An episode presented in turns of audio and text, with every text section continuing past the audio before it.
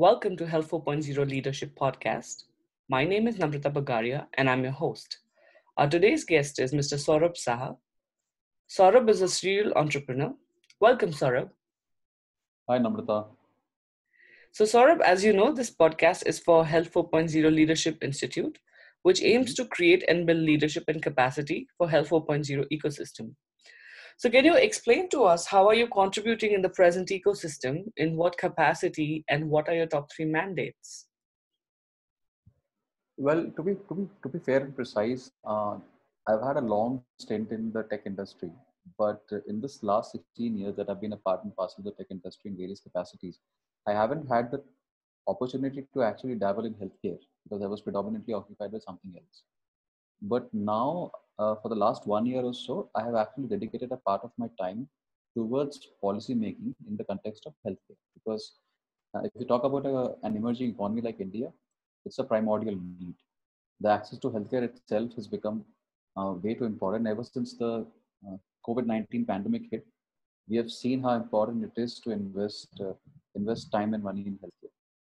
So, uh, so if you were to ask me about my uh, in what capacity, then I, I would say that for the time being, I am I'm pursuing healthcare in the capacity of a policymaker. I would be working closely with the government over the next couple of years to create policies around healthcare. And since I'm also a part and parcel of the startup entrepreneurial or startup ecosystem in India, uh, I would actively be involved in maybe mentoring startups who are operating in the healthcare space. There are a bunch of startups that have started over the last few years in the health in the healthcare and the health tech space. So would love to uh, nurture, mentor, and groom these startups because apparently they these startups have come up with some uh, some very innovative approaches to solving healthcare problems in India. Um, as far as the top three mandates in healthcare are concerned, I'd say that uh, access, universal access to healthcare, um, um, diagnostic diagnostic uh, problem resolutions mm-hmm. and uh, and insurance around healthcare mm-hmm. Mm-hmm. So, so, these are three areas which where i see a lot of uh, chaos and i guess uh, i would like to center my energies around these three areas mm-hmm. Mm-hmm. so sort of what were your challenges and your learning so far like if you have to say top three takeaways and then how are you proceeding with them further uh, well, I think uh, the top three takeaways, uh, it would be difficult to uh, sum up top three takeaways because uh, everything has been a learning experience so far.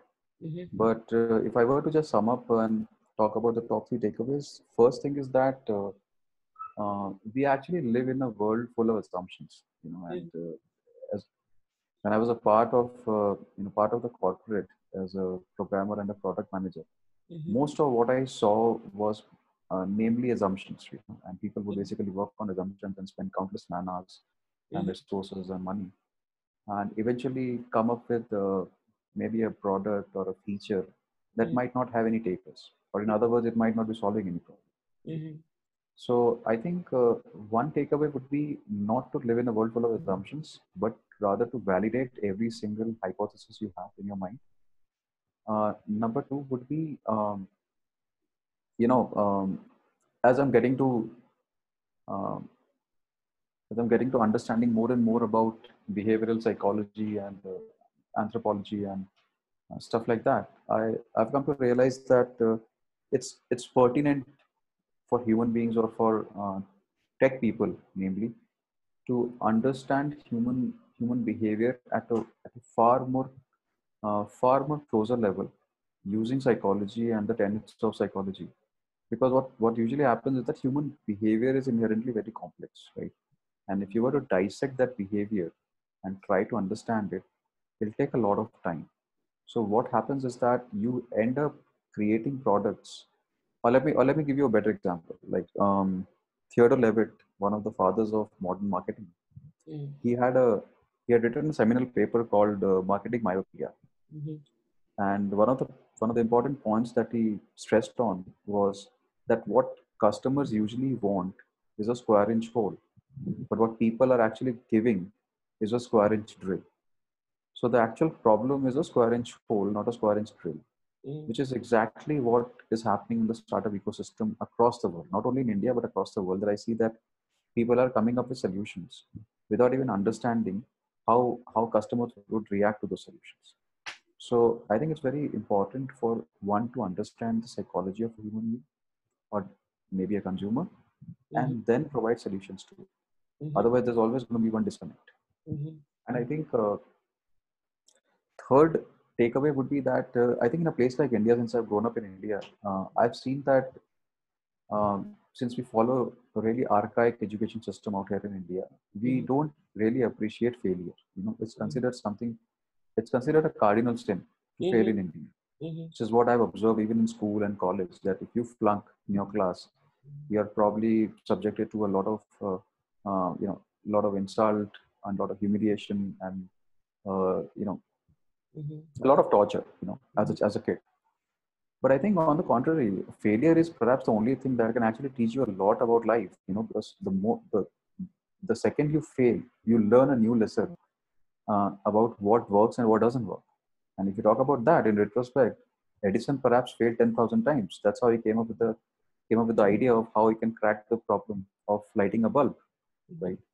So I think uh, third takeaway would be that failure should be taken in a far more positive manner and failure should be celebrated. And I remember reading a paper by World Bank where they said that countries like Israel and Estonia, they actually celebrate failure. There's actually a failure day which happens where uh, companies gather together and you know celebrate the failures and talk about the learnings and all that. I think we have something called FailCon in India also, where you know failures are celebrated among startups and media companies Mhm. but i think we need to foster a culture where failure becomes an integral part of our uh, of our society and i think people should be if not condoned then they should be made to realize that failure is actually good for them Mhm. So so i would want that as the third takeaway Mhm. which is which is where we we still have to we still have a long way to go Mm-hmm.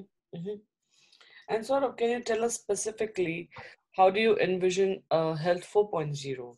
Like, what are the current opportunities or collaborations one can look at, or what are the technologies or regulations or uh, apps or devices you see being relevant uh, with regards to Health 4.0?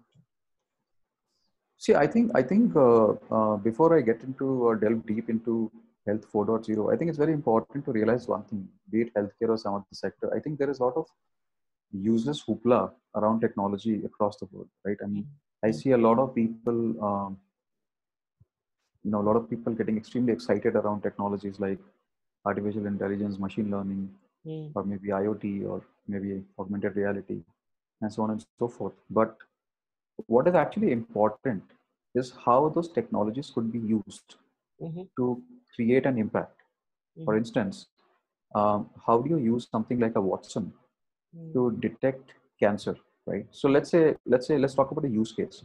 A use case would be that uh, since there is a dearth of doctors in a specific city, mm, um, it's very difficult for someone to uh, to kind of uh, let's say differentiate between four different types of tumors which kind of appear similar on uh, normal histology tests mm, right? Now if you were to have like a watson mm, figure out the difference between those tumors right and give the right report to the doctor or, or the or the nursing assistant then that is the impact that i'm talking about. So if AI can solve, cut down on several man hours that a doctor, uh, or maybe the need for a doctor, and give accurate reports, right, which can basically tell the doctor that yes, this there is a there is something called a can, there's a there's a specific cancer, and this is exactly the report, and this is exactly how it's generated, and all that. We can actually save lives because I think one of the if you talk about cancer, one of the reasons why people actually die of cancer is not because they have cancer, because they're too late to detect it's cancer, right? mhm, So that ways technology could be really helpful because it will, it will, it will be fast to detect uh, cancers. And then I think now that we are, uh, you know, we have come up with things like CRISPR and all these uh, various disruptive uh, mechanisms in, in the medical field. I guess over the next five to 10 years, you might see a lot in the genetic industry. You might see a lot in terms of gene, uh, gene editing and stuff like that. So, uh, so yeah, I mean, um, so the point that I'm trying to make is that technology is just a medium to fix mhm, something. It's just a tool, right? So it should be used a tool as a tool to impact something Mhm. and that impact is far more valuable to us Mhm. so i would say that today if you look at uh, the current set of technologies like uh, you know artificial intelligence and machine learning and deep learning that's actually driving autonomous cars or that's actually uh, you know working in a retail setup and trying to identify people and their, their behavioral mechanisms using data and all i would say that there's a lot of scope for these technologies to be used in healthcare 4.0 that's number one Number two would be, I think, the biggest problem that I see in emerging economies uh, like India or maybe maybe Bangladesh or maybe uh, Afghanistan or maybe other countries which fall in that sphere is that there's a complete lack of access to medical care. You know? so, so if you talk about India as a country, I would say that out of 1.3 billion people, there might be close to 50% people, let's say 50% or 40% people, who might not have any access to healthcare, right? Mhm. and how do you ensure that people have access to healthcare? How do you ensure that their families are you know families get adequate access to healthcare as and when required? And that is a major problem. So if you talk about the problem statement the problem statement would be access uh, lack of access to uh, to healthcare.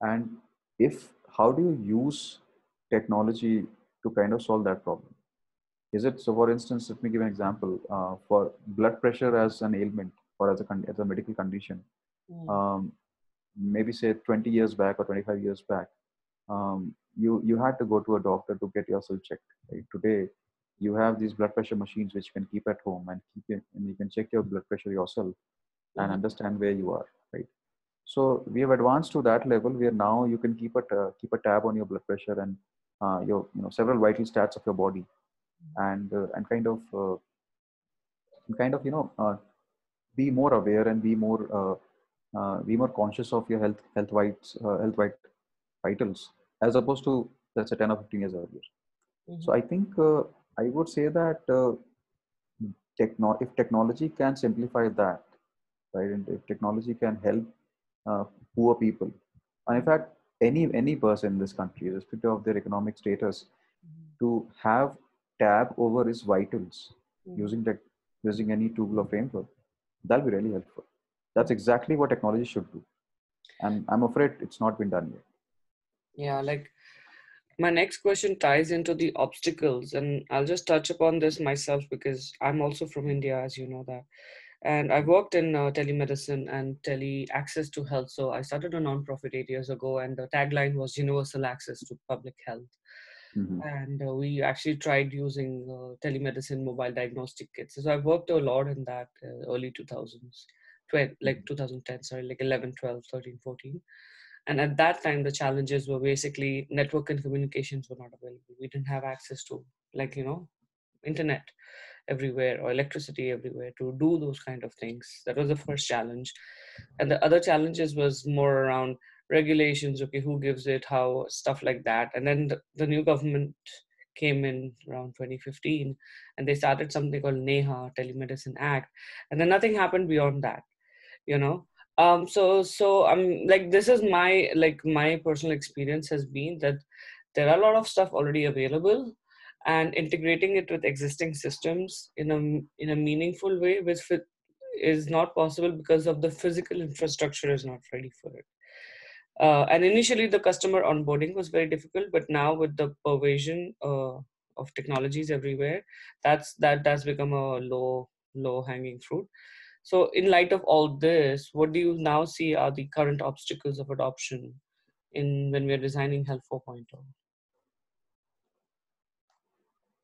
Well to answer that uh, we'd probably have to go a little little back to into the history of india. So india as we all know now that you're from india uh, you'll be familiar with the fact that we are pretty much a very rudimentary economy, a nascent economy, so to speak of, right? And it's just means we've just had 71 years of, 72 years of democracy, and uh, and I think uh, if you talk about healthcare per se, I think after post 90, I suppose most of the healthcare reforms kind of started then, Mhm. and uh, and I think uh, know, healthcare in terms of prenatal care, postnatal care, a lot of other things, uh, jump started post 2000s and all. So I think if you talk about the healthcare industry per se, uh, we are pretty much at a rudimentary stage right now. Mhm. And and I think to top it all, I think the worst, biggest problem that I have seen, uh, you know, by reading literature around healthcare and stuff, is that um, we as an economy have not invested significantly in research. Right now, the research could be anything. It could be related to medical. It could be related to um, education or anything for that instance. But the question is that we have invested, we have not invested that much in research because of which if you talk about research, you know, there are three different types of research, right? One is pure basic research, which we call the Bohr quadrant. Then there is user-inspired research, which is which we call the Pasteur quadrant, right? And then you have pure applied research, which we call the Edison's quadrant. Now, if you look at pure basic research, it has just started in economies like uh, Taiwan, Southeast Asia, Hong Kong. Uh, let's say let's talk about China also and all. When you talk about user-inspired research, this is where your superpowers are you know America and uh, United Kingdom and a couple of other superpowers here and there. But when you talk about pure applied research, that happens only in a few countries in the world, which are superlative in terms of uh, healthcare and all other things. And I would like to say Japan is one of those economies, Germany being the next economy, and so on and so forth. So I think if you look at look at look at healthcare from a research perspective, we haven't even touch based your basic research. So we still have a long way to go, which is why we are reliant on a lot of other countries outside India for stuff related to research. We still don't have a lot of answers related to medicine, right? When you talk about uh, healthcare, first of all, you have to invest significantly in research, which is what will lead you to a lot of lot of new, uh, you know, discoveries, lot of new inventions and innovations across that, then you have to have a very, uh, you know, you have to have a formidable public and private partnership, you know, in, in healthcare. You know, you have to tie up uh, and you have to make, uh, you have to subsidize uh, medical access for people.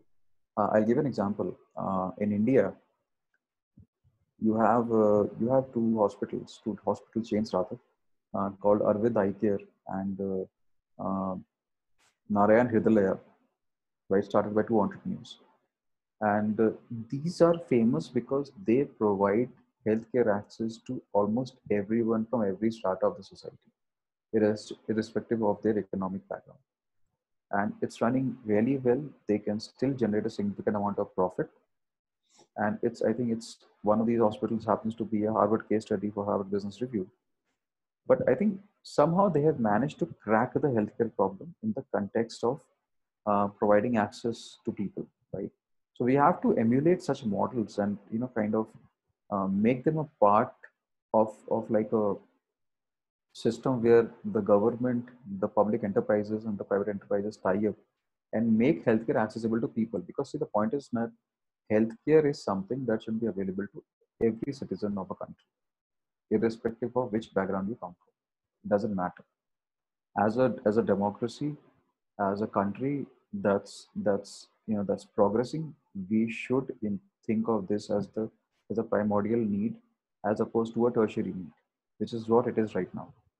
So a lot of people in india i mean we are lucky that um, you know the covid-19 strain hasn't spread uh, that exponentially in india but uh, but i think the biggest problem that i see which you know which people are admitting now is that if had it happened, had it gone, uh, you know, haywire, had it actually been a been a pandemic of sorts, or, or you know, and had spread like an exponential level, we would have actually seen something like a, you know, mass wipeout kind of situation. Because uh, if you look at if you look at a place like Bangalore, uh, just cutting an example to uh, explain my point, we have a we have a population of 1.3 cr Mm-hmm. And in that 1.3 CR, if you talk about uh, 10%, uh, you know, 10% uh, people who get afflicted by uh, corona, mm-hmm. then you have around uh, 13 lakh people, right? And out of the 13 lakh, if there are, let's say, 10% old people, then you have around uh, maybe 1.3 lakh old people. But for them, for all these people, the number of ventilators happens only to be 700 so this is exactly the same situation in every city so for a for a black swan event like a corona epidemic which is highly infectious although the mortality rate is not that high uh, we still don't have i mean when countries like italy and us which were supposed to have superlative medical uh, facilities available Mhm. they are battling it out and having a hard time Mhm. then i think we are actually nowhere Mhm. in terms of coping up with this entire thing Mhm. it's it's so we are we are we are we're kind of quintessentially lucky that it has not spread in india the way it, it actually spread in italy or italy or us Mhm. so i would say that yeah so i think i would say that we still have a long way to go we have to take it very seriously and uh, we have to make it an important part of our mandate if we were to go ahead So, Saurabh, what do you think would be the drivers of these of, of change for this? Like, what what needs to be factored in now to motivate the adoption of technology as this health system reform?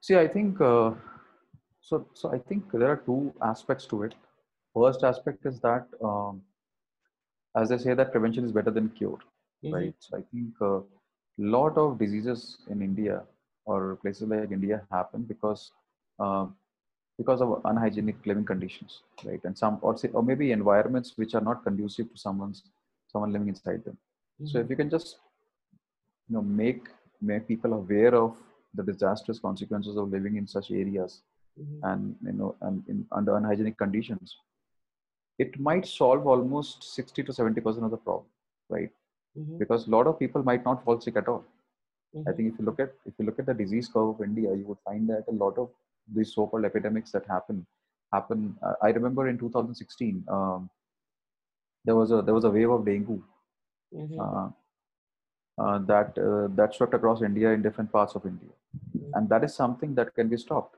right? Because if you if you if you can just stop the flow of water or accumulation of water across different different areas, uh, you can actually stop dengue, mal- malaria, Mhm. and all these different kinds of diseases. So I'm saying that what I'm saying is that awareness Mhm. and a proactive effort by the government to educate people on the disastrous consequences of such living conditions and the Mhm. importance of hygiene could actually solve a larger part of the problem.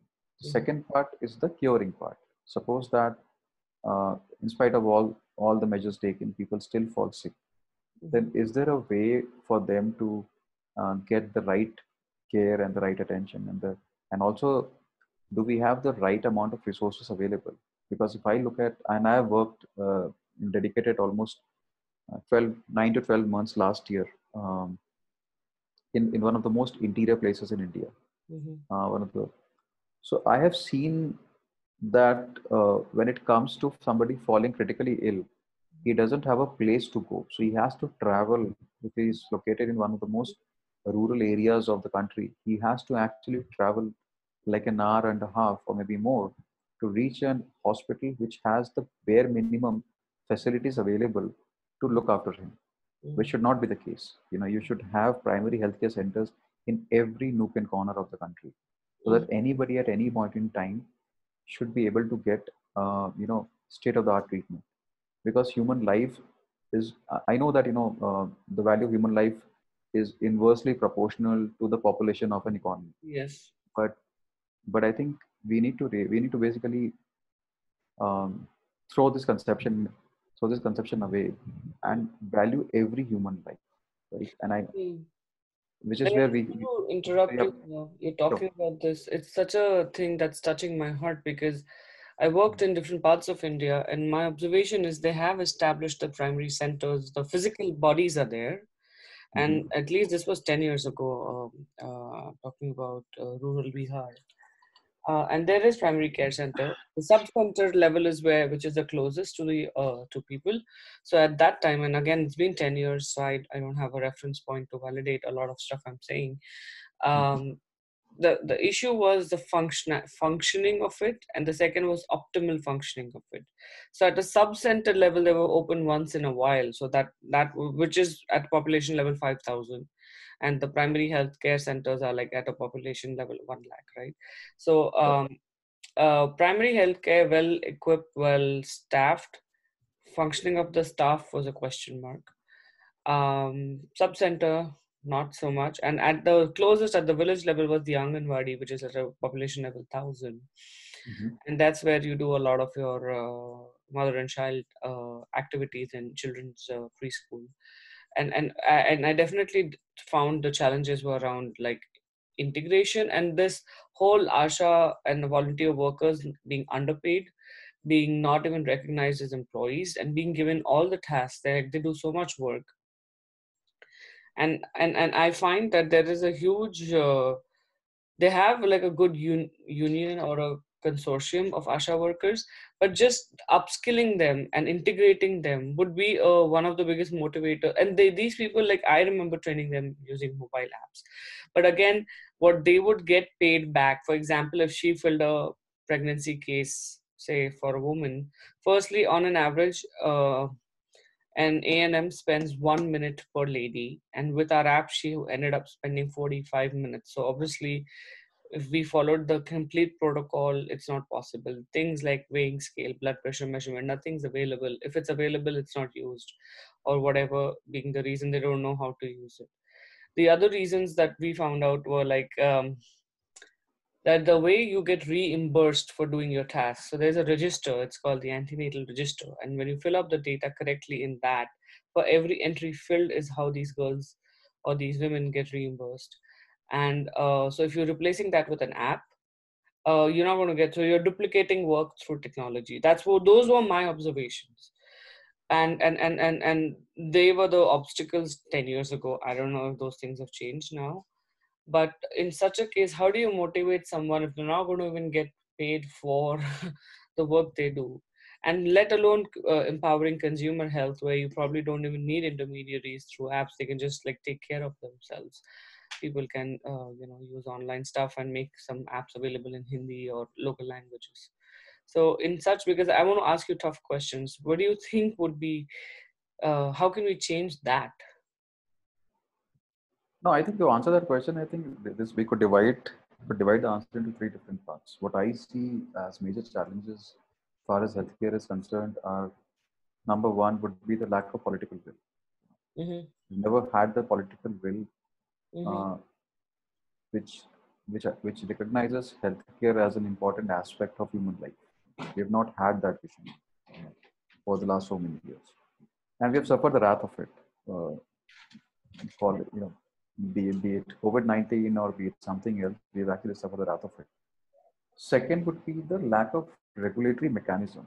Like like you said that, you know, uh, people were doing stuff and you know uh, and you know there were no one to guide them. I think what I see not only in healthcare but in other aspects of public machinery is that unlike a private machinery where success or growth or impact is measured using metrics or numbers we don't have a similar system in the public machinery where you end up measuring the impact using a set of mathematical metrics right which is why what happens is that the regulatory mechanism or the regulatory people are so there's a complete lack of regulatory mechanism or a regulatory body which whose job would be to uh, you know identify these metrics put them in place and try to measure the try to see these metrics over a period of time just to see where they are in terms of the impact healthcare has to generate.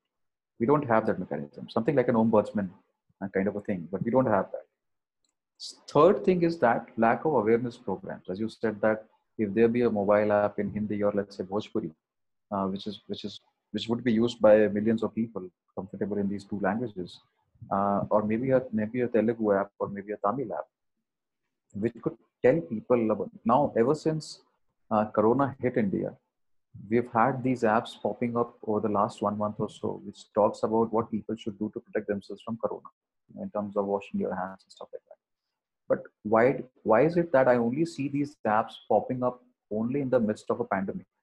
Why don't i see these apps or why didn't i see these apps 10 years back?